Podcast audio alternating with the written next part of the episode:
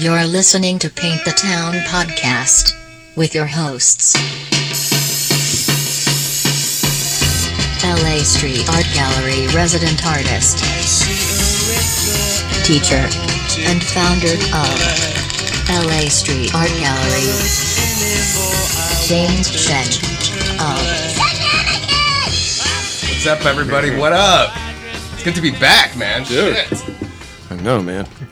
I just got back from Mexico, man. What about you? You got back from Hawaii. Hawaii, right? Yeah. Shoot, man, we've been gone. We're gonna have to record like a, a catch-up episode. Oh, uh, dude, there's too many stories. There's too many stories. But dude, right now I am totally stoked because we've got our first return visitor, right? Yeah, man. It feels like we're an actual show now, dude. Like, Yeah. you know, what I mean, and, We're and getting like- there. We're getting we're getting there. We're getting there. And you know what helps? You know what really helps is when whoever's listening to us actually uh, leaves a comment or review or something like that for us. And and also uh, as us on Instagram, we're you know you know we're slow. Not everybody that listens to the show follows us on Instagram. If you can, just follow uh, PTTP Show, Paint the Town Podcast, uh, on Instagram, man, and uh, Yeah. we'll, we'll let you know when uh, our new episodes are going. But today we got a special return guest, man. Risky. Welcome. Oh man, The legend. Thank you for having me back, yo. Let's get up and get, get that thing towards. Okay, yeah, you got it better now. Oh, hold on. One second. all right, all right, give me straight, give me straight, give me straight. That better? Let's try that. Okay, yeah, that's better. That's better. That. All right. Let's. Sorry, we didn't do a mic. show. We don't have a producer today, dude. So I'm gonna have to host and also be the producer today. So Tease, you're gonna have to We got it, man. hold the reins a little bit today. We got but, it. But yeah, man, I'm so happy to have you back, bro. You know, I mean, it's been like a year, I think, man, and yeah, uh, I mean, it looks real different in here. We were just talking. It's just so artsy. So many pieces around here. We're getting ready for the show, dude. though, We're getting ready for the show. We got to We have one of your pieces in here.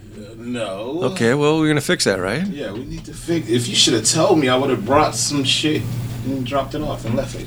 well, uh, well, Teach got, got some gifts right there, actually, for you, for you though. Yeah, right in front of you. There's a Oh couple yeah, of you uh, know you and always got the stuff, gifts. I put one of these on the back of my uh, my Mac. I think the last time I came, you gave me some stickers, so I stuck. Well, these are these are some of my Mac. uh, these are some pins. So uh, if you have like uh, a lady or some someone you know that likes and enjoys pins or whatever, you got something to put pins on. Um, these are uh, these are actually collector's items because these are numbered. Yeah. Why do I gotta give them away? Why I can't keep them for myself? Why I gotta need a lady? I don't, you know, I don't want to put pressure on I on got someone one, to accept but- a gift. You know what I mean? yeah. It's, it's uh, always. I think it's good to say, hey, you know what? Here's a gift. You may not like it, so it may be better for someone you know. Yeah. You know, so I'm, I always like to try to leave that uh, that option there. You know? No, no, I like these things. You gave me the stickers. I still got some of those. Like I said, I stuck one of them on the back of my Mac. You I mean? So yeah, I appreciate Dude, all you've been busy. You've been busy. I've been, I've been, you know, checking in on you on the on the gram, and uh, you've been you've been putting some work in since we were in here last time. Yeah, I've been trying to, man. You know, it's kind of, it's kind of, you know, hard and kind of crazy at the same time. But, you know, just my main goal is just to try to stay focused because it's like still trying to prove my credibility out here in this street art world. Now that you know, s- street art. So, Well, I mean, we are we were kind of talking about that last time, though, right? It's just like, uh, you know, we were saying that LA Street Art Gallery not only, uh, you know, bring just the street artists, we basically bring artists from the street that represent the street too, you know, and that, I think that actually inspired. I think I've been seeing Risky put out some some pasters out there, right? No, dude called me up one night and was like, I thought we were gonna head out and hit the street. Um, I, I couldn't make it out that night because uh, you know I think I was watching the kids that night, but um, you know, yeah, dude hit me up and I uh, came very close to uh, heading out on the street with him. So you know, I think I hit you up because my boy Uncut. I don't know if y'all know, if y'all familiar with Uncut Art. What he does to protect your heart, and he goes out and he put protect your heart on the side on the sidewalks like all over like all over the United States. He's been everywhere, and a lot of celebrities real really posted stuff. Me and him got really cool at Art Basel. so he writes protects your art. He writes protect your heart, Ah, okay. protect your heart. That's his get down. So And you guys met at Art Basel, basically. yeah, we met at Art Basel. Okay. And it's like me and him started being real, really cool, and he ended up coming out here a month after Art Basel, and we started hanging out. And he was just like, "Yo, bro, you need to start really like getting stuff back up in the streets. So like, let's collab." And Well- that's how I ended up doing the pasties on Melrose. You feel Yeah. me? Well, real quick, is he from LA? No, actually, he's from New York. He's from New York. Yeah. Okay, okay. Um, and then he came out here to LA to start doing, or you were doing pieces out in uh, in New York, basically. Yeah, I mean, he does pages everywhere. I mean, he was traveling. He travels everywhere, putting the protect your heart up. You know what I mean? Yeah, so yeah, yeah. LA is just one of the spots that he comes to, and then he happened to come to LA, and then I was from LA. Yeah. So we hit it off so cool in Miami that you know what I'm saying. Yeah, we kinda yeah. just hooked up out here, and we've been friends ever since. We've been almost friends for a year now. Man, we gotta get him on And the I show. tell you what, man, there's something about after you uh, after you go and you hit the streets with somebody, you develop a whole nother bond. Mm-hmm. Yeah, we You got a whole nother bond, and he's actually a fan of your work too, because he was actually act, that's how I ended up hitting you up, because he was like, "Yo, I want to try to holler at that dude, teacher." You know what I'm saying? So. Your I was reputation like, precedes yeah, I met man. him. You know what I'm saying? So yeah, that, I can make it happen. So yeah, Next time, man. Next time. That's, Yeah, we gotta get him on the show, man. You know, anybody that's a fan, uh, Absolutely. just like, or just in the community, man, because. You know, I think one thing that we always talk about in, in this community, there's a lot of haters sometimes, man. You, you know what I oh, mean? yeah, We- we- I hate haters. we were talking about cheeseburgers last time. Remember your cheeseburger theory, man? Yeah, man. You know what I'm saying? I always, you know, I got that from my boy Busta from OFTB. He just said, you know what I mean? It's a cheeseburger theory on everything. You know what I'm saying? There's so many people out here.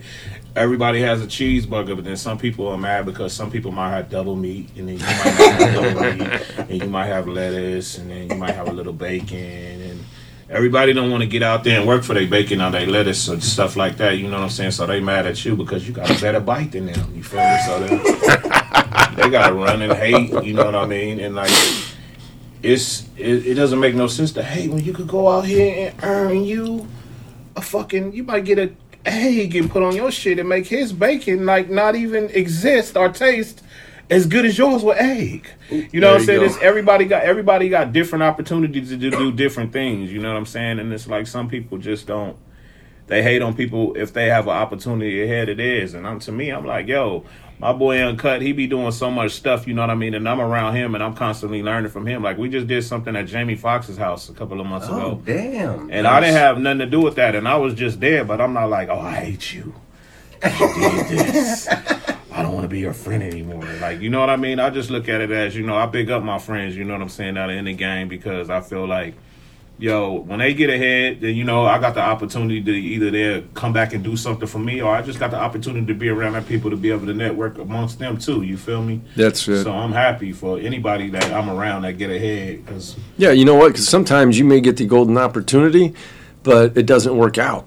yeah, exactly. You know, and so Exactly. you know it's not just that you got all these opportunities and stuff. You got to be able to produce as well. Exactly. It's like, you know, like I say, you know, I had a major opportunity, you feel me, back in the day when I was doing everything for Death Row, but then I look at the difference of everything right now, you know.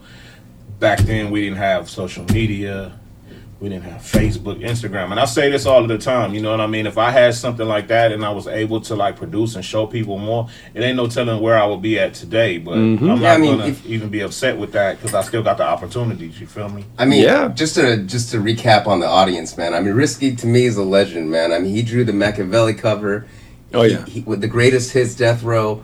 I mean, Hendog came up with the original, uh, you, you know, electric chair, but you know, the greatest hits, Death Row uh, uh, cover. Basically, it's like so many platinum covers, man. Nate Dogg, basically, you know, Badaz, basically too. You know, so we're just honored to have you back, man. And uh, you know, it's cool to see, uh, like I said, somebody from uh, the you know a different world, just a hip hop street world, man, going into and embracing street art too, man. To us, it's like, uh, you know, there's so many people getting into street art, but it's just like, you know, the motivation's always different, man. And I just feel it's like it's actually a perfect like segue for your for your career, man. You know what I mean? Because uh, you've always kind of just been around the streets and- a lot, you know. God knows we'd love seeing them images up out there as well. You know, there's some beautiful stuff for people to be looking at instead of some, some of the stupid shit. Yeah, exactly. I felt like but that shit was scary though.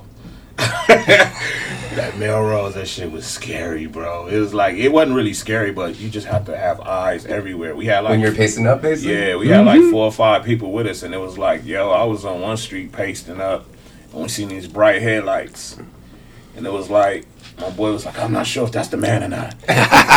you know what I'm saying? So I end These up car shapes are similar. yeah, so I end up stopping everything I was doing, and I kind of like walked away, and it was just crazy because my Jeep was parked like right where I was at.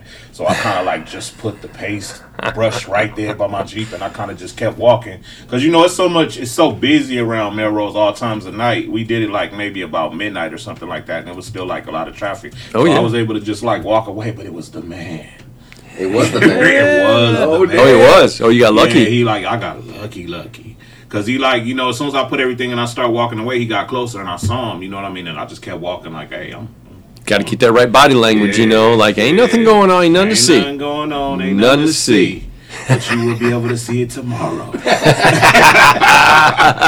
so yeah, but I mean, Have you done Have you done stuff like that before? Did you ever do tagging or anything? or- I mean, I started my career off as being a tagger, so you know, that's the difference. Like a lot of people think, yo, just because I did stuff at Death Row, you know, I was just basically like an in-house artist. Not that there's anything to be ashamed of about Yeah, that, even no, if it was. I'm no, just saying. I, I started off tagging. You know what I mean? Me and my boys, we had a tag crew in Compton called DTS. You know, we used to go out tagging, riding on RTD when Rough, Tough, and Dangerous was the bus before it was the Metro. We used to do mm-hmm. that. We used to backpack, go racking markers and doing all of that. You know what I mean? And it wasn't until I got a little bit older when I started airbrushing and stuff like that that I end up realizing that it was better for me to make money doing it than actually going out trying to do it. Actually, you know, still in the show when I could just get paid to do the show, like for you know, without going to jail or having to look out for the police. Yeah, well, you know, it's one one way is about you know getting respect and, and you know just a status thing. You know what I mean? Like you don't want people to fuck with you, so you hang out with these guys and you do this, and no one fucks with you. Yeah. And then the other way is like, man, this is uh, this is a way to, to make some money and, and actually feed some people. Exactly. And you know, that's the crazy part to me because I'm thinking like, yo, I don't have to commit no crimes. I'm getting paid to do this right in office. I'm it's love, you know what I'm saying? But it seems like the most popular people are the ones that are going out here committing the crime to get their shit up. You know what I mean? Yeah. And then ain't even I can't even say it's a crime because I mean it's putting the art out there for everybody to see. So, but you know, still a misdemeanor. Well, you know what? Here's the here's the thing I got with with, with billboards in particular. You know, uh, to me it's unfair. To me, it's like they're stealing some space. You know what I mean? We can't afford to do that. No. You know, you got to be you got to have a ton of money to be able to put anything in that space. So, you know, and most of the time, the the nylon wraps that they put on the billboards, the, the advertisements, they throw that away. They take it off and they throw it away. So, you know, I, I love seeing guys like Saute and and um, Versus and you know um, these guys just doing amazing pieces on these billboards um, because it's going to get thrown away anyway. Wow. You know, Yeah. and and I would much rather see guys doing stuff like this than being held by their ankles upside down over a 60 or 70 foot um, highway overpass doing initials of, of a damn gang. You know what I mean? Like I understand that. I totally understand that. I was held out of a outside of a window when I was doing a, a mural down in uh, Indian Alley in downtown LA, and there was a point where you know I was having to because my my ladder wouldn't reach the piece, oh my god. and uh, my buddy Steven Ziegler um, down there in uh, Winston uh, 118, uh, he's got a um, uh, meditation thing that he does down there as well. But he was sitting there holding me, and at one point, like I was, he was holding me. You know what I mean? And to your so death. I realized at that shit. point, I realized at that point that that was the first time I'd ever done that, and there's a special bond that comes with that. You know, so it, it, it helps me understand how these gangs develop their, their bond with their with their gang members and everything. Yeah. You know, but that's just that's a whole different life. You know what I Yeah, mean? that's a whole different means and a thrill, everything. too. When I was out there, I mean, it was it was it was a thrill too, and you know what I mean for. Was an adrenaline rush, basically? Yeah, it was kind of an adrenaline rush, and then it was kind of like the thrill or the excitement of knowing like somebody finna be able to see that I did this, and I haven't did this in years. You know what I'm saying? Yeah. And it was funny, like the day after I started posting it on Instagram, like putting those shots up there, and people start like, "Oh shit, man, where is it at? I gotta go see it." I even like dropped the address, and one of my other boys, my boy hit me up. He was like, "Risky, are you crazy? You can't be telling them where you put this at, man. You can get a case." my boy Mike Norris from you know he's out. Um, he does um, he does kicks on Melrose. So my boy Mike Norris, he hit me up. He was like, "Yo, you can't do that, Risky. Don't do that." So I was like thinking, like, all right, man, I'm gonna try not to. Well, like I said, I, I, it, it's always like it doesn't matter till till someone makes it matter. You, you know what I mean? And sometimes that can actually elevate your career, man. Like Yeah, depending on how it's done and everything. Yeah. Your your mic is starting. my to mic go is dude, the lights are off, man. Everything's we don't have a producer today, man. So it, it's just. But um, yeah, I'm gonna go turn the lights up. I got him. I got him, dude. You got him. Yeah. But anyways, Yeah, hey, uh, like, Risky, I want. I, we're speaking of billboards, man. I want to show you this new one that just came out by an artist we had on the show named Sabo, man. You know, Once Upon a Time in Hollywood, No. that he he he he draped uh, Jeffrey Epstein's face, man, over over Brad Pitt's face, and then he put uh, Once Upon a Time in Pedowood, and then he no, I'm sorry, over Leonardo DiCaprio's face, and then he put Roman Polanski's face over uh, over um, uh, over Brad Pitt's face, and saying it's directed by Roman Polanski. Once Upon a Time in Pedowood, man. Wow. That's crazy, dude. You, you That's know- impressive. and you know what the worst part is? Like, And he got up on a real billboard. yeah, it's a real yeah, billboard. it's a good size. dog. It's a full size one. And he got up on some uh, um some uh it's a bus ones and he changed it too. The worst part is, you know, so ABC seven yesterday when they posted it, right? They were like, Oh, Vandal did this, you know what I mean? And they didn't have his name, dude, at, at all. And so I commented, I was like, Hey man, this is uh, artist Sabo. Here's the link to his episode of our podcast. you know what I mean? And then uh, At least you got our link yeah, I mean, like I said, we, we got to give him credit. You know what I mean? You can't just call So, it. so what is the not to cut you off? What is what is the meaning behind that? What is he saying? Well, basically, what he's saying, I mean, Jeffrey Epstein is a billionaire guy, right? Um, he recently got caught up in a scandal, basically. He's in jail right now, actually, um, for uh, pedophilia, sex Okay, trafficking, just getting ready basically. to say pedophile. Yeah, and then uh, basically, he's like. Uh, the one of scandal's been going on. They just finally were able Yeah. to prove that he had been doing it. Yeah, the scandal's been going on, and also it's just like be, it, another reason why it's in the news is because he's had pictures with Donald Trump. They're both billionaires, you know. I mean, they're all buddies. He's like friends with the Clintons and everything like that too. So this guy was found injured in a cell, and then uh, you know, I mean, it's not good times in jail for pedophiles, basically, right? You, you- you know what I mean? So, but I got to give a shout out to Sabo. I mean, there was a lot of you know people saying, "Oh, that's Indecline," you know what I mean? Oh yeah, that looks like something would. yeah, yeah, that, that's true. That's true. I mean, Indecline probably wouldn't have draped it. He would have just sprayed it. You know, They would have just sprayed it. You, you, know Instead what I of mean? pasting? Instead Yeah, of pasting it. You, know- yeah. you know, what I mean? and ne- doesn't necessarily normally paste either. So it's kind of, No, he's, he's now that he's doing billboards like You're right. Yeah, he, he's- he drapes them. Yeah, you're you're right. Been He- pasting. Yeah, more. yeah, He's yeah. been getting it more and more elaborate. But you know, when you got a uh, someone that's helping you out that has a little bit of a pocketbook, you know, that that helps some. Yeah, but yeah, but I mean, but you know what, man? Like that's what I'm talking about. They're making statements in the street, man. You, you, you know what you I mean? and, and and and adding to that, you know, it, it helps to have someone with a pocketbook help. You're right. But at the same time, you can have all the pocketbook that you want if you don't have a good idea, a clever idea, and the balls to get up there and do it. Then it's not gonna. You're not gonna do anything. balls, man. I'm missing the balls, man. I know that's got to be high as hell, right? That's there. high as hell Yeah, for so sure, I'm- man. And I know that ain't nothing that he just did in 20 minutes either. no, no. I'm, I'm guessing if it was, I mean, you don't ever want to have more than like two guys up on a billboard. yeah, then then it causes a lot of tension, basically, right? Well, Or- that and just the swaying. You know, if it's a oh, one-sided, Oh, damn, if it's only supported on that, one man. side, it's going to be a lot of sway on it and stuff. And you're going to be spraying, or if you're going to be pasting, then you know, it's it's a lot of things to consider. But you know, if you got two people up there, something like that's probably going to take about 20 minutes. just curious. I'm not gonna let's not name any names, but I'm just saying, like, are there any artists that it's like, hey, they don't necessarily like get up there themselves, but they ask other people to do it, or is that frowned upon in the scene? Like, what, what is, is there a rule behind that? I'm just saying, like, it- Well, you know what? In the uh, if you're putting pieces up, if you're pasting things up, or you're doing stuff like uh, like Sabo does, there's really no way of proving who the hell did it. you know, what I'm saying you But don't when you necessarily got- want the. when you got guys like Saute or or Versus or you know God or you know these guys that are amazing uh, writers that make beautiful artwork on those pieces. You It's can't fake signature, that. yeah, yeah, You know what yeah, I mean, yeah. You know they have a you get there certain style like- of, yeah, they're gonna of know. uh, writing, basically. you can't bullshit your way into that. Yeah, yeah. Anyway, But anyways, man, it's it's cool, man. That you gonna get up on a on a billboard soon, Risky?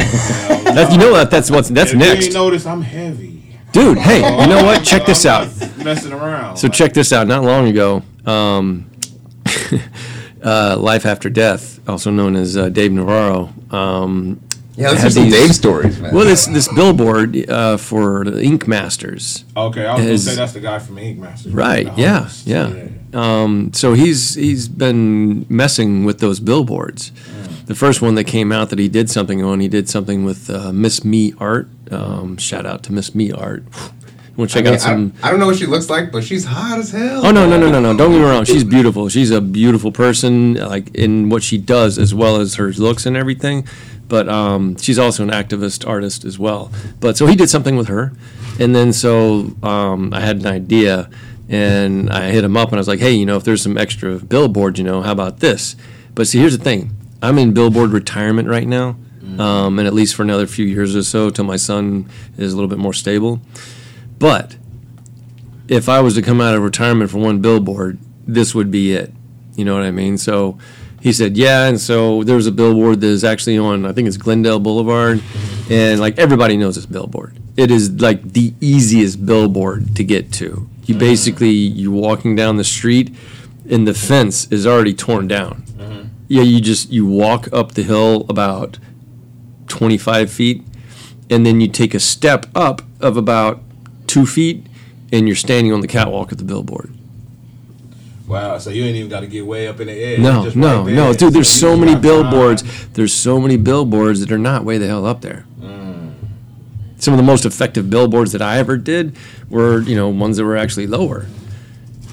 This is this is the bill. I'm, I'm pulling it up right now here too. We, we got some new technology here. We can actually pull up pictures while we're talking, man. Yeah, dude, we're getting there. I mean, dude, when we first uh, interviewed Risky, we were all holding our microphones. We're holding drum mics too. Drum that's, why, mics, that's why the mic. Yeah, I walked in. It's kind of real professional around here now. Yeah, Yeah, it's you getting know, there, dude. One of the one of the uh, traditions, man, that we have in is we have these stickers that are pasted on this table right here. You know what I mean? And all the artists come in and they just bring their stickers, man. So if you're an artist and you're listening to this shit, if you get on the show, bring your stickers here so we can just cover this I desk, wish I man. would have knew that. I would have brought one of my stickers.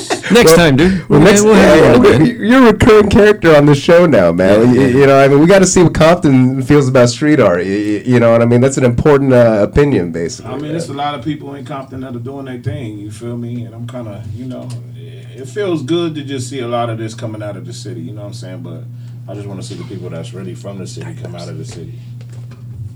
So yeah. yeah. You know what? Um, with our repeat, uh, with our repeat artists, I want to start talking about like some current things that Yeah, are going yeah, yeah. on. Because it's like because we're we've already trying- met them, we know them a little bit and everything. Now, actually, right now, what do you got going on right now? You you got. Uh, He's got a new coloring book, man. That's why we have him oh, on. you know what? Let's talk about that first. Yeah.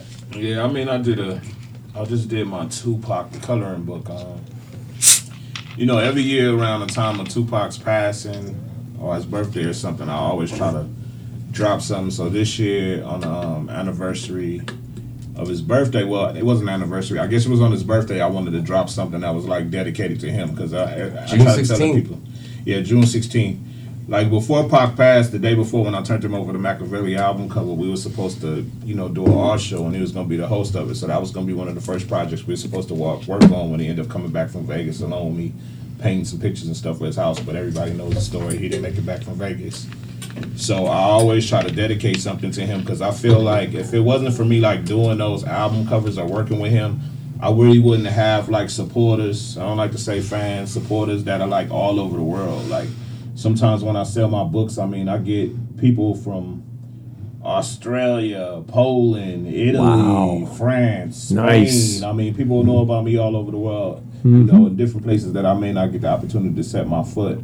So I just decided this year I wanted to do something like that was more along the lines that could kind of show you his story. You know what I mean? Because everybody that are coming up that know of Tupac, they know Tupac, but the only thing they really know is oh, he got into a fight with Biggie, he got into a fight at the MGM, and then he's dead. You know what I'm saying? That's Yeah, the most interesting stuff Yeah. uh, that. Uh, There's the end stuff, you know Yeah, what I they don't really know, you know, this, you know, unless they're really like in depth fans or really know follow his story. You know, his mom was a Black Panther. You know what I'm saying? She, she was she was being sent to prison, and she ended up being her own attorney and got herself off of a case. You know what I mean? Wow. She, you know, she she had him.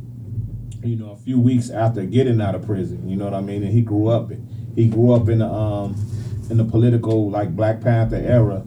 So his mama made him like when he got in trouble, his mama made him read books. You know what I'm saying? So Tupac was smart, way beyond what people really think.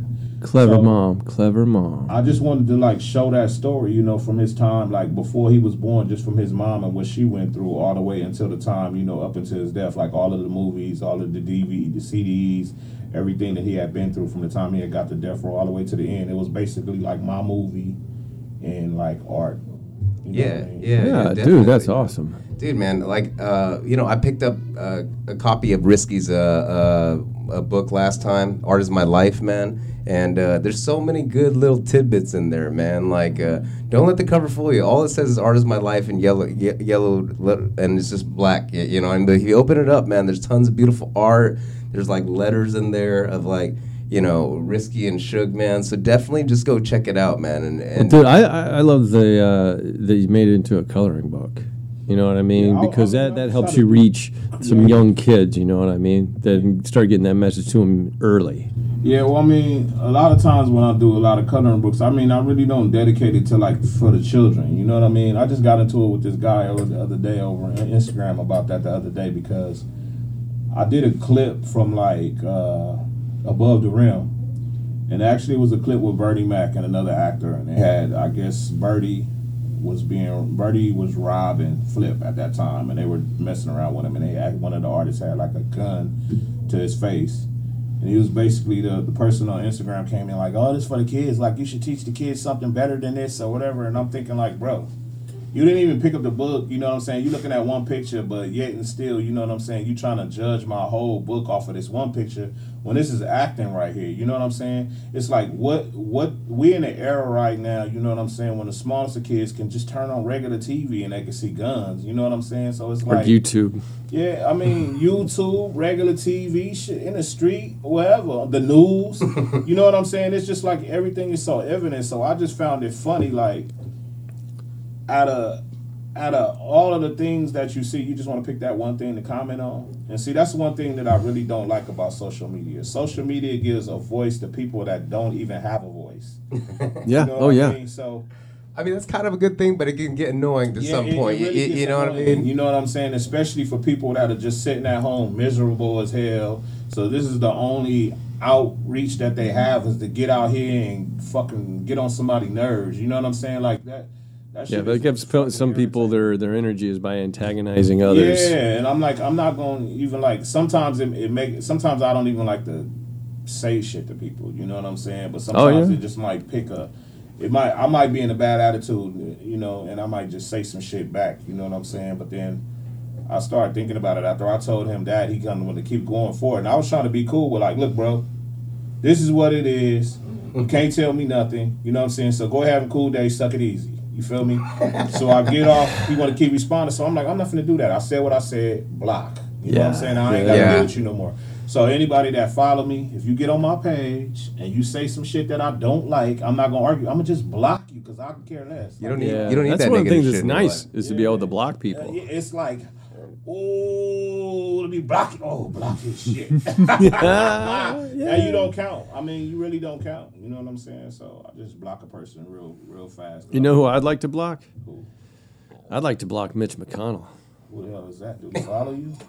No, Mitch McConnell is the uh, Senate Majority Leader. He's the one that uh, the most recent asshole thing that he's done is they were trying to pass some new voting reforms to help deal with the election interference and meddling by not only the Russians but all these other motherfuckers out there because they're not the only ones. Um, and he and the GOP blocked, I think it was two or three different measures that they're trying to pass. So, you know, basically what this is doing is helping the the system to stay Republican. And he is also this son of a bitch that is um, basically uh, saying that climate change doesn't exist.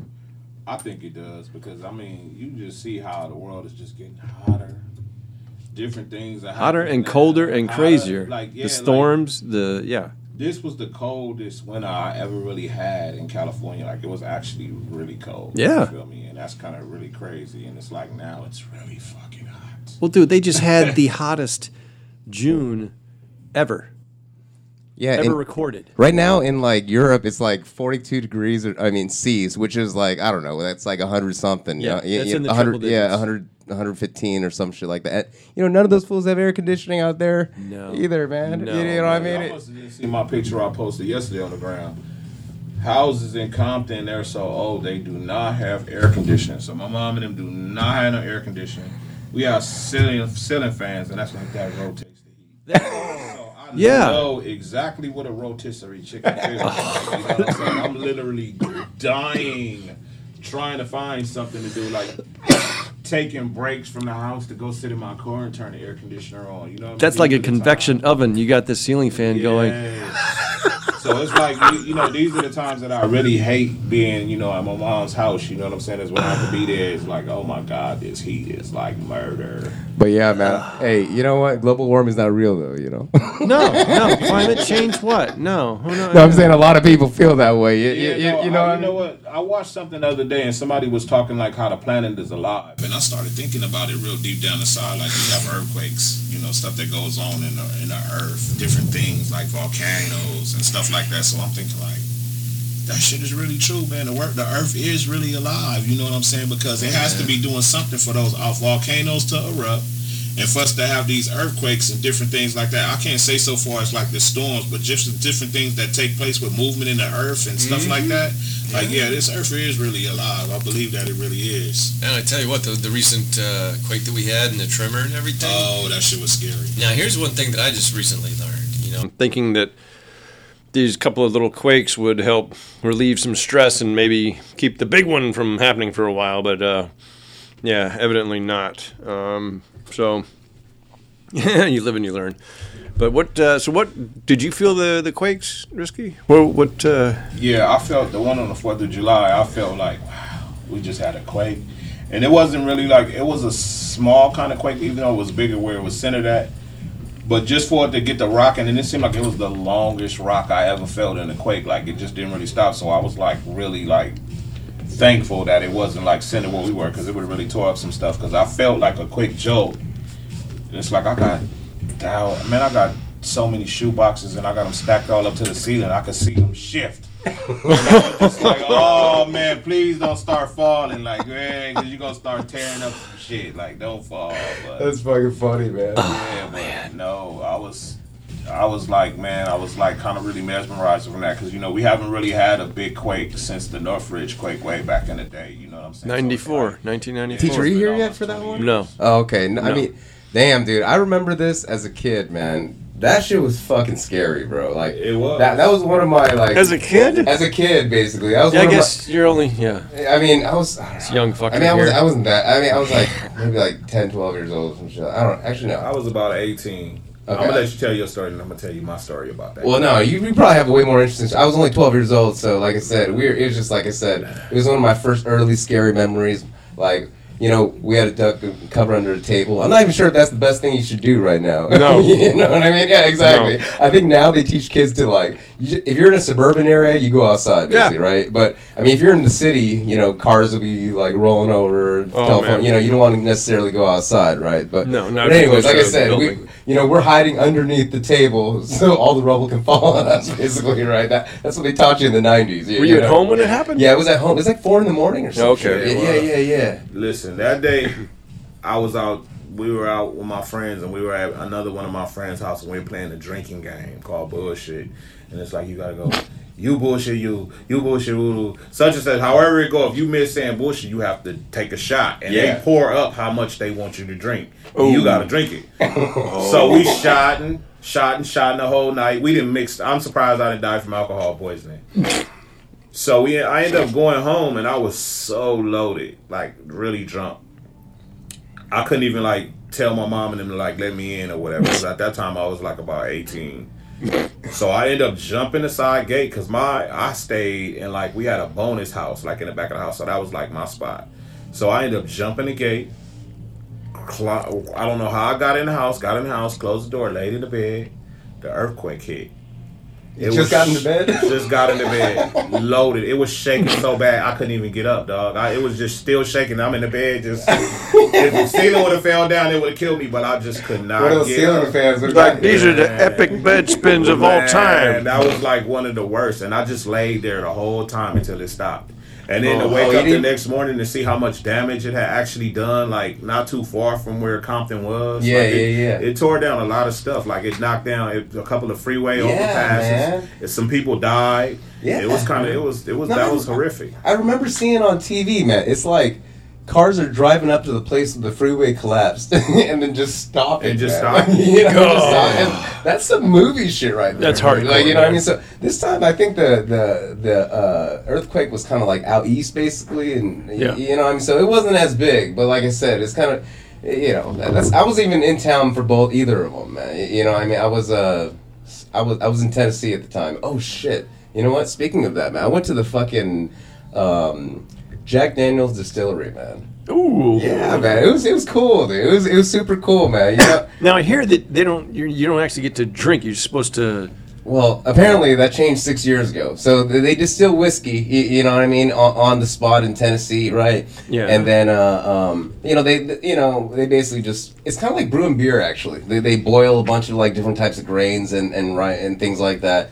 And then they just let it sit in a barrel, basically, right? Mm. But the main thing is, in the past six years, uh, uh, I guess it's a dry county normally, so that you can't Right. drink inside I that mean. county. It's super religious, right? Right. But I guess they got some tasting permits, so now you actually can, man. You know, what I mean, but um, it's cool because they actually, you can actually, uh, you know, they have a statue of Jack Daniel, right? and then he's uh, got his like Captain Mo stance, right, with his foot Oh, up, yeah. And he's on a rock, and then that statue's called Jack on the Rock, dude. You know? Wow. You know, I'm working on doing my own alcohol too, right? Oh yeah, what are you doing? Yeah, I'm trying to do like a vodka, um, a flavored gin, and all of that. We just had the meeting like maybe a couple of days ago, so Nice. Okay. working You- on that right now. what? co- I mean, Riskie. man, dude. It's like your own Ciroc, basically, right? Is that what you're yeah, trying to do? yeah. You know, and it was crazy because actually I had a guy. You know, he just hit me up. He has a distillery and stuff out there in um, San Diego, Okay. and he just hit me up and he was like, "Yo, I see you're following. I see what you're doing. You are you interested in doing a collab? I have this. Let's let's put together your own spirit." And I was like, Like, Show me the money. exactly. And my, you know, my, my partner, she stays out in San Diego, so I just had her Okay. do, the, do the meeting, and she just came back from the other day. You know what I'm saying? Saying it was a cool meeting. It was very productive. You know what I mean? So now we're getting ready to be working on trying to get my own bottles. nice, nice. You like the risky gin yeah. Yeah, for having what I mean? trouble and having fun again. Yeah, exactly. I like that, man. I like that. So you know, everything is like I'm gonna do the bottle. You know, I'm gonna do the label on it, and probably you know make it real artsy. Because you know, I put it even put it on my Facebook, and I told everybody like, yo, if I came out with my own alcohol, would you be interested in buying the bottle? And like so many people responded, I was like, wow. Yeah. I didn't even think I was gonna get a response like that. You know what I mean? so Yeah. I'm just really grateful. Dude, people enjoy alcohol. You know what I mean? Ex- uh, well, you know, There's people who can And who and- can are able to enjoy it. Unfortunately, there's others who have a, the disease and are not able to. But dude, there's plenty of people that can. But also, And, uh, also, it's cool. You get a cool bottle and piece of art with it too. Yeah. If Riskie's gonna design the bottle, man. Yeah, I'm gonna design a bottle. I'm gonna probably have them send me the bottles, and I'm gonna put paint on each one. I'm gonna make each one of them different, and have them fill them up. Yeah, and last time we were talking about you know doing the uh, uh, the spray cans too. We finally got that set up, man, and we're gonna have those. Uh, y- y- you know, we're gonna have some really cool stuff for you too. Uh, working on that, man. looking forward to designing mine. Yeah, yeah. You know, I mean, we're gonna have a series of that coming out. But um, hey, you know what, Riskie? I saw the Radiant Child finally, man. Oh, you did? Yeah, I did. Like That I said, I, interesting, huh? it was interesting, man. Because like before, you know, for Basquiat, like I said, I did my reading. Mm-hmm. Um, I looked at the art. I studied, but I didn't take the time to like watch the movie yet. You, you know what I mean? And the movie really, really shows you his personality, his Yeah, swag. how he was like- really in his element, or how he painted, and how he really was. You know what I mean? A lot of them are just so formal. You know what I mean? Where you're just sitting there and he's talking, but you just really got to see him chilling, chewing on gum and shit. You Yeah. feel me? And just painting. And I mean, I mean, he died of a Basquiat died of a heroin overdose, right? Yeah. Basically, Yeah. You know, and, and you know the whole time I was watching it, man. Um, uh, you know, you, I kept on popping in my mind because I, I know you were saying that you felt like there was a lot of connections, basically, of your story, basically, or at least your your background, dude. So I was just thinking, like, you, you know, um, uh, like wh- which part specifically? You, you know what I mean? Because, like I said, he's from. Uh, torn, t- tough neighborhood too, just like you, you. You know what I mean? But uh, I'm, I'm just curious. Yeah. I just felt like just from him being a street, being being a street artist, and then making it like how he did make it. You know what I'm saying? Because I was a street artist. Yeah. I was doing a lot of stuff in the streets. You know, hanging out with a lot of groups, rap groups, and stuff like that. Yeah. Doing a lot of artwork for them, and then I end up one day just finally getting to death row. Yeah. Where now my stuff is being seen around the world. So I felt kind of connected with him on that part, but I just wasn't connected like on the other parts, like with the drugs and stuff like that. But Man, be thankful. so yeah, Be so, grateful. Well, just oh, the creative part, I felt connected, just like how we were raised and where we Sure. came from during that era, you know. Because he was he was way older than me, you know what I mean? Yeah. So I think, I think he was about when he was doing everything. I was young, like you know what I mean? Because even when he died in '88, I was like maybe about 12 or 13, 14 Yeah, years yeah, old. yeah, You know what I mean? So Well, one thing I, I another thing I kept on thinking the whole time I was watching the movie, man. I was like, dude, Jay Z is like on Basquiat's nuts, man. you know what I mean? I mean, I just went to the Broad and I saw a couple of paintings the other day. You know what I mean? And I'm just like. Oh yeah, I saw the work they have there. Yeah, There's- it's like when you look at everything, you know, I had one artist that used to call me and be like, man, that shit is whack. It's this and that. It's like, you know, but I haven't seen it in person yet. Is it different in person, man? I mean, it's really different to me in person. Like, you know what I mean? A lot of people say, it looks so childish, but you, that's where you got every, you got the misconception of everything because when you look at him, mm-hmm. he said he was channeling his inner childhood. So that's basically how all his art was. But then when you go and you look at the pieces and you see layers upon layers of different paints, paint brushes and arts and all of that, how he's mixing everything up. Like he had a lot of skill just in mixing color and doing all of that. Yeah. But then when you but then when you get to seeing everything in person and you see like some of his shit, you might see a fingerprint. You might see where he stepped on it. Like he got one painting in the Broad right now. All you see is Footprint. shoe footprints on all of it. You know what I mean? Yeah. So it was like everything he did was just like so like exquisite to to the way that he laid it down. And it's like you really have to really just go see one in person and just really just get an idea how much he put into the work. and no one was really doing anything like that at the Nobody time. was doing nothing like that at the time. Hey, So you know what, man? Uh, like again, I haven't seen it in person, but the the movie allowed you to kind of view it in a bigger than just like an image on your screen. Some, you, you know what I mean? And it looks really good from far away. A lot of things because it's like he called it like kind of like his uh, biggest inspiration was Picasso. Actually, when you see all these like um, you know weird shaped faces and things like that. Um, and you know, if you look at Basquiat's, it's actually quite reflecting in that too. You know, what I mean, There was another artist too that Basquiat really was a fan of. I'm, I'm trying to look it up one second. His name was actually my friend Bart is the one that told me about it. But Is it the one that got killed by the the police? no, that's not the guy. Okay. I know who you're talking about. I can't even recall his name. His name Michael was something. Cy Twombly. Cy Twombly. How do you That was- that? Oh yeah, yeah, yeah, yeah. It's C Y T T-W- W O M B L Y apostrophe S. Tom, well, Twombly. No, he he just put the apostrophe S because he's talking about his painting. But Cy Twombly is one of the people that influenced Basquiat also. Oh, interesting, man. I'm taking a look at his work right here. Like I said, it's a lot of Conceptual, It's very a lot, it's- simple. yeah. yeah, And you know what? One thing that I uh, like you're saying, like a lot of people cr- criticizing his works that look like childish.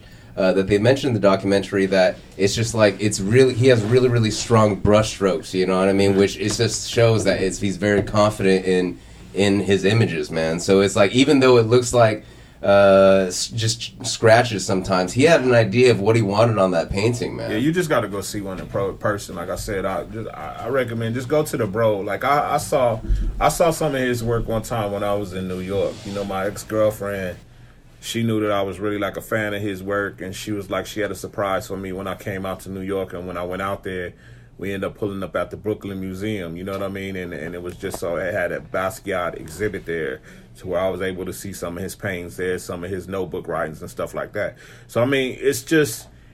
I would just say before you judge who he is, just go see his work and really just look at it, and then you know form your opinion after that. Like, Yeah, and you know what I was saying that Jay Z's on this guy's nuts because like he's got his hair like him, he's wearing the same hats.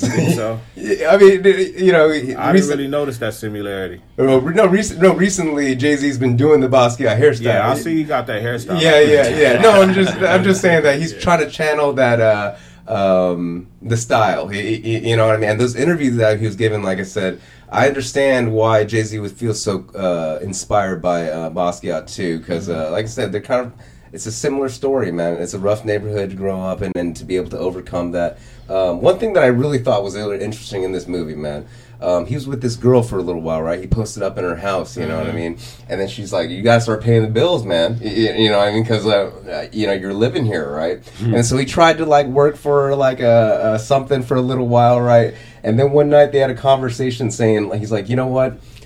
I'm meant to be a painter, and the fact that I have to do all this other stuff is some type of slavery for me, man, as an artist. And then from that day on, they decide that he will paint and she will work. I was She'll like, work. damn. Yeah, but she took care of him, and then when he blew, he ended up, you know, Taking care of her. taking Yeah. care of her. You know, what I mean? Exactly, If you really look at interviews with her too, and she gets to talking, she's like, even after he passed, she would be like cleaning up and going through stuff, and she would find like she would find stacks of monies that he hid in like books. yeah. He would put. She said he would literally put stacks of money underneath pillows on the couch and books and different stuff. And she said she would always run up on that because sometimes he would forget. She said even when he made it big, he would only buy certain things. You know what I mean? Yeah, he didn't have a bank account, man. So, so what he would, yeah, he didn't have a bank account. So And he was getting a lot of money for You know, his paintings. Like all of like them were selling. grand, mm. Thirty grand for a painting or something, you know, what are you gonna do with it? He bought a camera. Know? a camera. He bought a uh, a disc, something something to do where he could record with. Yeah. he was doing his group. He he bought that. That was so those are some things. And you could see this guy. This guy has so much money. Like it didn't even matter to him. He was painting in five thousand dollar Armani suits. Yeah. like he was really like he really didn't have like that. That that vibe that everybody has, like me, I'm not finna paint in my Jordans. Oh hell no, Yeah, man! my shit got to come off. You know what I'm saying? He Yeah. didn't.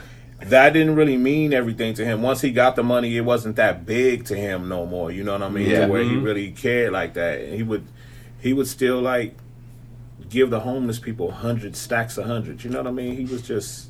That's cool, man. Like I said, and another thing that I learned, man, like I learned quite a bit. Like I said, yeah, you realize like how much you just want to have some preconceived notions when you look at somebody's art, man. You, you know, when you Yeah, don't when you take the- one image out of context. Exactly. You know, when you don't know the whole story, you know, and um, one thing that I really enjoyed too was that uh, I guess that the later on he was trying to legitimize himself more um, to the to the white people. you know, what I mean, and then so basically he did some uh, uh, collaborations with Andy Warhol at the time, right? And then like.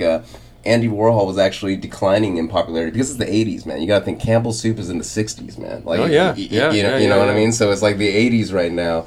He's this old, weird, pale, like looking like a mop on his head kind of dude. Mm-hmm. You, know what I mean? So Basquiat was doing, uh, you know, and he had that famous uh, the boxing picture of them, the, the of, of them basically, you know, and it, it's just it's just cool, man. The whole story of like. Um, what I kind of got away from is like, even if you're making a ton of money, man, you're still trying to be legit. Oh, yeah. Y- y- Yeah. You know what I mean? You're, it's there's something inside you as an artist that I guess tells yourself like, hey, I want to. This will make me more satisfied as an artist, man. I well, you know, here's the other thing though. As an artist, um, technically, you can't retire. You don't retire man. You've been until you die. Okay, you know what I mean? As an artist, yeah. Well, uh, that's what I'm saying. Like a lot of the artists, though, like they don't really get like uh, discovered, man, until a little bit later, too. You oh yeah. I mean, uh, what's his face? Um, Gerhard Richter. Gerhard Reck. Let's pull. Let's, I'm gonna pull some up right now. So we Gerhard Richter, um, like he he didn't get popular until he was in his late 40s, and now he is the number one selling artist in the world. Really. Yeah, I'm taking a look at some of his stuff right here. well, it was There's a lot of got, different it was colors. just man. smearing colors. See, You that's why I feel like it's never too late for me to get popping. Because a lot of these cats, like, they get it when they way older. Like, I just met. Yeah, dude, it Well, doesn't I didn't matter. even meet uh, this artist, but I went to his studio maybe like a couple of weeks ago in Hollywood. I don't know if you guys heard of him. Goof Goofold. Gufo. How do you spell that? I'm bringing his work up. G right U now. F O G. I believe it's G U F O G G. Goofold. no, probably seen his work. He but- does a lot of abstract work, but I mean, he he Oh, paint, okay, he okay. paints real people and all of that. But I mean, he It looks like a bunch of ribbons, basically, exactly. man. Yeah, and he has like nice noodles. representation. He's selling like two hundred thousand dollar pieces. Jeez. So, yeah. Yeah, but dude, I would go insane. I would representation go work? insane if all I ever did was was that. You know, okay, I guess I'll do it in red this time. Yeah. I mean, but he paints. He paint like I saw his oils like a real like real people and like his his oils are off the chain. But that's mainly what he does right there. That's I guess he has a market for it. Yeah, Otherwise, he's he- selling those pieces. Like I think he just had some stuff that sold at Sotheby's, God. like two hundred thousand. Damn. Well, you know. He had pieces in his studio that were going like three hundred thousand. I'm like, damn, bro. Here's the thing. Here's the thing. Okay, people that these these people that have tons of money that buy these pieces, the uh, if you hang out with these people, you're gonna find out that they are just you know some of them, sometimes the most weirdest people you'll ever meet. exactly. Okay, and so the artwork that they buy. It, it, it doesn't have anything to do with any kind of credibility or Interesting, man. I awards. about or I don't any know. kind I just want to be in that circuit somewhere. Like you know what I mean? I just want to. You, You know know, what? I mean, the highest piece that I sold, I sold a piece to A and E for twenty five thousand. You know what I mean? And I'm trying to do that every day. Yeah, no, no, no, no, You know no. I mean? You got plenty of time and plenty of room. You know what I and mean? plenty of good reputation. Reason why it's worth twenty five thousand, man. I'm, I'm just. eh, Twenty five racks. I was like, yeah, I'll take that. Yeah. Well, you know I'll what though? take it. Here's the thing though. You artists got to be careful too, because um, I've seen it a couple of times where, uh, actually, yes, a couple of times, not just once, where an artist sold a piece Mm-hmm. for a large amount of money. And then it's like, okay, so then you sold that piece that was this size for that amount of money. Mm-hmm. Okay, so your next piece that you're going to sell, okay, what size is it going to be and how much are you going to sell that for? Yeah, that's truthfully. And who are you gonna sell that yeah, because to? when they bought the piece, they own all rights. I can't even like make a T-shirt. I can't do nothing out of it. It's, they own it. But I Interesting. own the original though. I see. Oh, interesting. Yeah, but what what happens though is then all of a sudden you have a certain price rate that is way, Way. beyond where you should be. I mean, you know, Then all I of a sudden you're not yeah. selling anything. You know what I mean? You know, you can't really say what a what a price point is going to be and be beyond you because you know the art is in the beyond is is in the eye of the beholder. You know what I mean? And sometimes the price you get is in how deep a person's pocket is. You feel me? Because I have some And the people, mood they're in. Yeah, no, I have some people that that buy from me that are strictly collectors that I know I okay I can really get my real bread from this person right here. Right. And then I have some people that just want some things done. You feel me? Now the people that just want some things done, I'm I'm gonna give them enough to cover what they paying. Mm-hmm. But the people that are, are collecting and giving me the real bread, I'm gonna take my time. I'm gonna give them this. I'm gonna wrap it up. It's gonna be Yeah. nice. It's gonna be neat. You're gonna know you can get something from me again. So. It just depends on who the person that you're dealing with. That Yeah. you And know, also, some people have deep pockets, some people don't. That's You right. The, the, another good piece of advice is if you're going to make that big sale, believe it or not, but uh, unfortunately a lot will go to the gallery, but it is better to do that sale through a gallery. Exactly, I got you. Because if you just do it through yourself, then who's to believe you? You know, You like know- yeah, no, no, no, no. I sold this for uh, forty thousand. You know, no, I sold this for eighty thousand. You know, Well, and who's to say I- what? But I gotta, I gotta check stub that approve. there you go. Yeah, I, yeah. So if you want to knock Definitely keep down anything, I definitely got a check stub to tell you this is what I do. But I mean, it's like I said, it just it just depends on who you're dealing with. You feel Well, me? you know, see, luckily you got the story behind you. You know what I mean? It all comes down to the story of the artist. yeah. you know what I mean? so- like Van Gogh, you think he'd be interesting at all? Like anyone would know who he is if he hadn't sliced his fucking ear off? yeah. Okay? And he killed himself too, right? Yeah. Uh, yeah. Like, I mean, then, then you don't get to enjoy your your monies, you know. yeah, but at the same time, you know, uh, Riskie his his path that he's taken and where he's gone and what he's done is so different than you know a lot of people out there. Um, that it's you know you can be inspiring, very inspiring story. Can we go back and talk about Tupac real quick? Because there's like something funny that was in the news recently, man. You hear about this guy? Um, he was a like a some city official or something like that. That Oh yeah, they got fired. That got fired, uh, man. what Yeah, I happened was he was like a. Let me, let me pull up Tupac obsession fired. You know, Yeah, what I I saw that. I thought that was like. He was a public official, basically. Every single like Friday, he's sending out like Tupac Fridays, basically. And he's a, the thing is like he's an Iowa official. This is this is what this guy looks like, dude. This is this, is, this is like a Dick Cheney with hair looking motherfucker right here. That looks like Dick Cheney and Mike Pence combined, like they had a love You- child you know, or something. What was your thought when you heard this story, man? You you know, because I thought I, wa- I wanted to ask you about this since you're coming in. I mean, when I really thought about it, I kind of really didn't think nothing about it because you know, there's so many people that you know have so many like fake stories regarding it. But when I saw that it was a real story, it just lets me know that in some parts of the world, freedom of speech really don't exist. You feel me? Mm. And and it, I don't know. I kind of probably wouldn't be doing that at my job anyway, though. You know, no matter Yeah. how, how much of a fan I was, because I do. I mean, Tupac. I'm. You you already know the story with Tom behind me, but I don't think that I would have a government or a state official job, and I would be doing that every week. Yeah, that, do that. that was kind of weird. But you know what? I also thought about. I said, you know what? This this white dude right here, this you know six or seven year old So white. they were like, "Oh no, we ain't even gonna deal with you with that. We're gonna shut you down No, with this that right now." Exactly, but you know what I thought? I bet I said this guy probably had his mind opened by Pac, though. You know what I mean? Mm-hmm. He probably like never understood the black experience at all. Never had any black friends or anything. And why he's so obsessed with it is because you can easily become. You know, you start playing your favorite song. They were saying every single uh, day he played changes, and he remind everybody, let's change the way we eat, let's change the way we treat each other. That's one of the songs that my father is always talking about. Yeah. If he don't know no other pop song, he knows changes. Yeah, yeah, yeah. Exactly. And that's why I thought it's like kind of interesting because it's like, hey, you know what? It's a positive thing, but I think this guy kind of took it a, a little obsessive. You, you, you know what I mean? Yeah, I couldn't. I couldn't have did that at the workplace, so I couldn't really.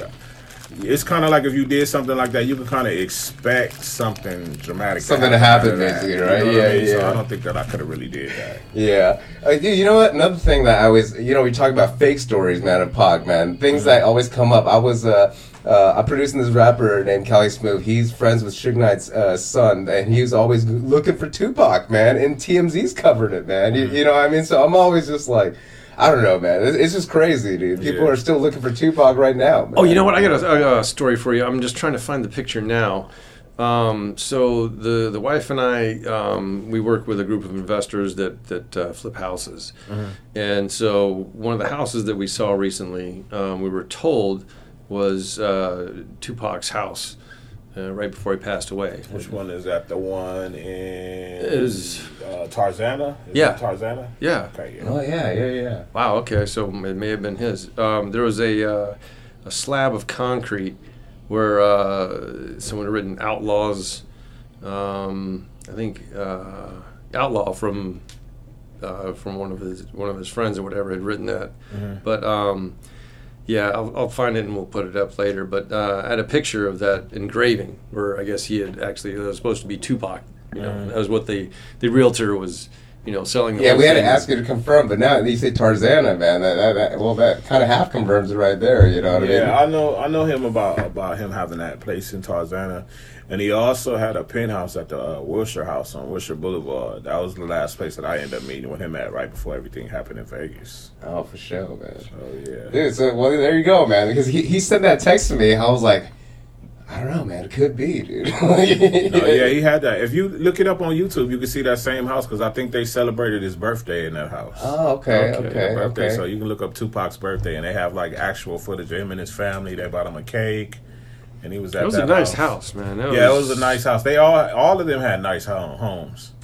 Well, from what I heard, though, it wasn't until like towards the end that he actually got that home. Like he was living in apartments and stuff like that, or had like a place at that W. You know, Yeah, yeah. Well, didn't I really mean, have a home, a house like that. And and uh, I think Pac would Pac would stay wherever was closest to the studio. If like he worked in the studio, I thought I think that he would, you know, he probably would probably stay there, or or if he was like always doing something like in L.A., he would stay at his. I think he he stayed to stayed in places uh, according to however he hung out.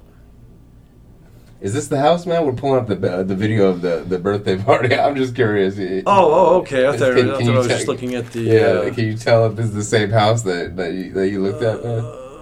Um, does not no no No, no no dude no this this one the the kitchen in it was like amazing Okay, it might have got remodeled. really really really high ceilings Yeah. Um, Okay. It was totally done up. It was it was it was amazing, really. Um, but uh, yeah, well, I, I But- guess that could have been. Uh, that was actually it then. That's cool, Um, man. But like I said, man, it's just cool that you know still today Pac is, you know, Makaveli lives on. Like I always like to say, man. Yeah, it definitely does. You know, but hey, what el- what other projects you coming up with uh, aside from uh, the coloring book? You have anything else lined up for uh, anniversary at Pac's death? You know, I mean, not really right now. Of late, I kind of said that like after I did the coloring book, it was gonna be the last project that I was gonna work on Pac related for a while. Okay, You know okay. what I mean? Because right now, what I'm trying to do is, I'm trying to like, I'm getting ready to get started working on a new a new style of art. You know, hmm. just more of me vibing out on just other things besides that because I need people to be able to respect, you know, some of my other creativity. Because it's like, yeah, I have almost 17,000 followers, and like when I put new art up there, it's not really getting no likes. You know what I mean? So That's because Instagram. Dude, that's okay. man. Fuck That's not that because of you, shit. though. That's not because No, of you, but man. no, You, no, as I an get artist, it. you always check different things Yeah, out. no, you I know? get it, but but my thing is, I just started a new Instagram page, Riskie One. I'm about to follow you guys on I'm there. gonna follow you right now. Oh yeah. Yeah, I just started a new Instagram page, and then right now, right now I'm Let's finna- make sure we get the spelling so everyone everyone knows It's, the uh, spelling on that correctly. Riskie R I S K I E underscore one. That's gonna be my new page, and then you know about my other page, Riskie Forever. Right. That's gonna be the page, my Riskie Forever page. Is I'm just gonna basically get the people what they want that started following me behind there. You know, just all death row art, pop art, music, songs, and stuff like that. Because I see that that's what they really like. So I just wanted to start this Riskie, Riskie one page organically, where I could just do like new art, and people that jump on that page, they're gonna respect me just for that art alone. Like I don't even think that I'm really gonna say, you know, what my story is on that page. I just want people to just follow that page and just like what I'm getting ready to start putting on there. So If you want the honest to goodness, you know, feedback without any kind of bias or anything like that, Mm-hmm. the best thing you can do is you go at it as anonymously as anonymously as possible. Mm-hmm. That's my opinion. Yeah, well, like, I just want to, like I said, I just want to start off fresh, do it organically, show people what I'm working on, you know, and get them to, you know, if you really follow behind me and you really giving the real organic likes, I know you really like it, but I don't want to try to do that same thing with my page that I already got right now because that's basically Yeah, known for what yeah. know me. Historically, for some reason, it, it, it just doesn't. You know, people. It's almost like a therapeutic thing. Like when Mm-hmm. okay, when I when I come to see you, this is what I want to see. You know, when they wait, when they don't get to see that, then it's like, well, well, whatever. You Yeah. know what I mean? And then uh, maybe they might start following because, like, I put a lot of pictures. Sometimes I do a lot of pictures of me too because I feel like yeah, people know the work, but they don't know me. But when I put pictures of me up, I feel like the people that are follow me, they don't know that's me, so they don't really get. A, they don't really get. yeah. you no, know, you gotta. really You have to it, regularly you know put I your. mean? You gotta regularly put photos of yourself up. So yeah, so I, I have the same problem. Like I don't I like put. There's too many photos. There was a, a time in my life where I was a, a, a damn uh, fashion and catalog model. You know what I mean? So there's plenty of photos of me in this world already. Mm-hmm. So I, I, you know, I don't like having too many photos of myself. But yeah. you know, when you have uh, followers and collectors and stuff like that, they like to see it. Yeah, There's so- nothing they like to see better than what gets usually gets the most comments and likes Mm-hmm. is when you're sitting there with your finished piece holding it. Yes, exactly. That's it. So you know that's what I'm gonna do, and then I'm about to you know make a life a life changing move right now. I'm about to be moving um, next week. I'm gonna be moving up out of Cali. Oh, really? You talking about last time? Like, where you going? Yeah, I'm moving to Texas. Okay. Dallas. So Dallas, huh? yeah, man. Fr- actually, Frisco. It's 20 minutes out of Dallas. Okay, okay. So I'm gonna I- move there. I'm gonna go out there, clear my mind. You know, start creating new stuff, meeting new people. Yeah. Because Yeah. I feel like it's too many bag blockers out here in LA. You know what I'm saying? You got that right. Yeah, So- no, it's true, man. I mean, you know, one of the things that I feel like is kind of cool about at least uh, our little community of LA Shred Gallery. A lot of people are down to collab, whatever. But I, I feel you. We were talking about that earlier, man. In in terms of like the haters, you know, like, like, I- it, it's know- just too it's just, it's just too much. And I've been here my whole entire life, and I said that one thing that I wanted to try to do is I wanted to see what it was like to live somewhere else. You know what I'm saying? Yeah. Besides here, and I don't want to. I'm 47 years old now, and I don't want to die with no regrets of things that I didn't try to do. You know what I mean? So that's gonna be one thing I'm gonna knock off my bucket list. I want to just try. The worst thing that could happen is that I come back, but I, this is always going to be my home, so I can come back anytime I want. And even though when I move out there, I plan. I know that I'm going to have to travel back and forth out here anyway to do business because I that's just how I move. But I just like I said, I want to get a clear mind. I want to get away from some of the shit out here. Like that whole thing with Nipsey, that like woke up a lot of you know woke woke up a lot of like thoughts in my head. You know what I mean? To where Yeah, like, let's talk about that for a second because I'm just saying, like, honestly, one thing about Nipsey that I preach about Teach, he had Nipsey Hussle stencil like way before Nipsey was killed, man. Like, y- you know what I mean? There's a lot of artists. That was because of JP Cali. Yeah, the, I mean the the art, the rapper I'm producing. Um, but yeah, dude. But I'm just saying, like, there's a lot of rappers. I mean, sorry, there's a lot of murals that went up after. after a lot- a A lot lot. I mean, I'm went up. happy, but No, you. But you know, the thing with Nipsey is Nipsey was a cool person. You know what I mean? I had been around him maybe a few times because my phone, my boy George Panish. You know, I started working with him on. He, he got with me, and I ended up working with him doing a couple of collabs with him and his clothing line. He ended up taking me around Nips a few times. He would take me to a few concerts. I would be right up there on stage with him and chilling. You know Oh, what I mean? And I got to know Nip like on a cool level, not really a personal personal level, but really a cool level. Like he knew me when he saw me. You know Yeah. what I mean? I knew him, not be able to speak. But just to see you know what happened to him and then find out later there was somebody that he knew you know what i mean i'm like i look at mm-hmm. that type of stuff every day like with the haters and what be going on around la and i'm like man that that makes you want to just change your whole frame of thought you know what i'm saying because i come i still i'm still in compton you know what i mean i'm still in the streets i still visit people that i know that are still you know in the streets like that, you know, even though I don't choose to be, but it's like I can't just knock my friends, you feel me? But when I start looking at stuff like that, it's like time for change, man. I can't be this age still involved with the same things that I was You get a with. pattern going. Yeah, Right? Where you want 'cause- to disrupt the pattern a little bit. I think- that's what a true artist does. I think Muhammad Ali said it best. He said, if you're 40 years old and you're still doing the same things that you did when you're 20, you wasted 20 years of your life. Ooh, So Ooh, I got said. chills right there. Just it's true, man. I mean, so it's true. I, I mean, I'm telling you, man. For me, uh, Nipsey, why he, I feel like he was important, man. Was he he delivered an interesting new, uh, maybe not new, but just like he refreshed that entrepreneur spirit in terms of uh, doing it yourself, man. You, you know, he Yeah. had his own like clothing line. I, I, I mean, clothing store. You know what I mean, and uh, just regular necessities stuff. You know, he would just sell things that he knew the market needed, man. You, you know, I mean, like whether it's just white T-shirts or sweats or whatever it is. You know, I mean, he understands his community, man, and these are communities that are forgotten by everybody else, and you know, they need people like that to uh, uh, that have entrepreneur spirit that understand, hey, you know, what these people need. Instead of just uh, you know the government trying to just put a huge band-aid over it a lot of times, you know, and unfortunately, guys like Pac, guys like Nipsey, they get taken away because of uh, Greed. uh, Anger. Exactly. Haterism.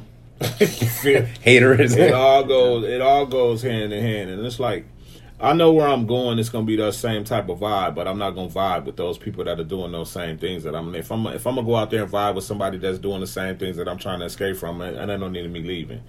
So I just want to be able to go out here, be on some super artistic shit, concentrate on what I need to be concentrate on, and if I bubble, I'll come back this way because how you out here with so many different artists, so many different haters, so many different blockers or whatever, you can't even really like bubble where you from.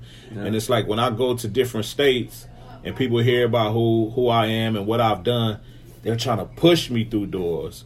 But then when I come out here and I deal with my own kind and people hear about what I've done and what I what I'm trying to do, they want to lock the doors for me from going in.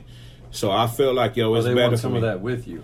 Man, bro. They're like, uh, hey, throw a buddy a bone. yeah, I don't. I don't really need nobody to throw me a bone. But what I re, what I need people to really remember or recognize is, you don't never get to where you're trying to go alone. Somebody always help you along the way. Mm, You feel me? mm. So a lot of people that are up there that have millions of dollars, a lot of people that's doing their thing, they didn't do that shit by themselves. You That's feel true, me? man. Nobody did. Not that So it's not it's nothing for me.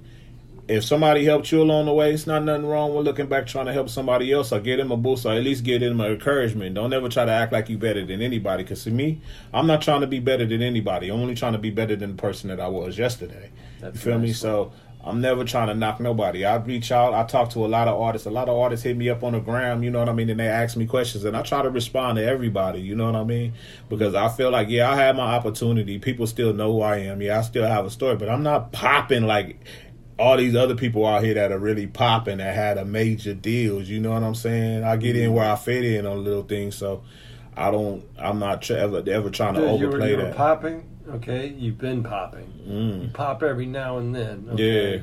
And trust me, I have a feeling once you get to Texas and are able to clear that mind and let some artistic intervention go on, dude, there's always time. You pop until you die, man. You know what I Something's mean? That's what I mean. You can't ever, you, you never retire, you know? So, But you know to, what, man? To try to stay popping that entire time is fucking impossible. No, it's all right. You know what? When after I left Death Row, I left Death Row in 1998, and I didn't do my next major piece which I ended up doing the artwork for a spread for XXL magazine.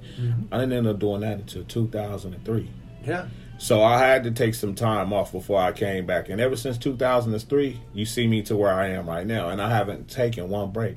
See, a lot of people, I look at a lot of artists and they be like, man, homie, um, I have a job doing this during the day and then I do my art on the side. Like, bro, I ain't had no job and I can't even count like how long many years. I think it's all been over 20 some years.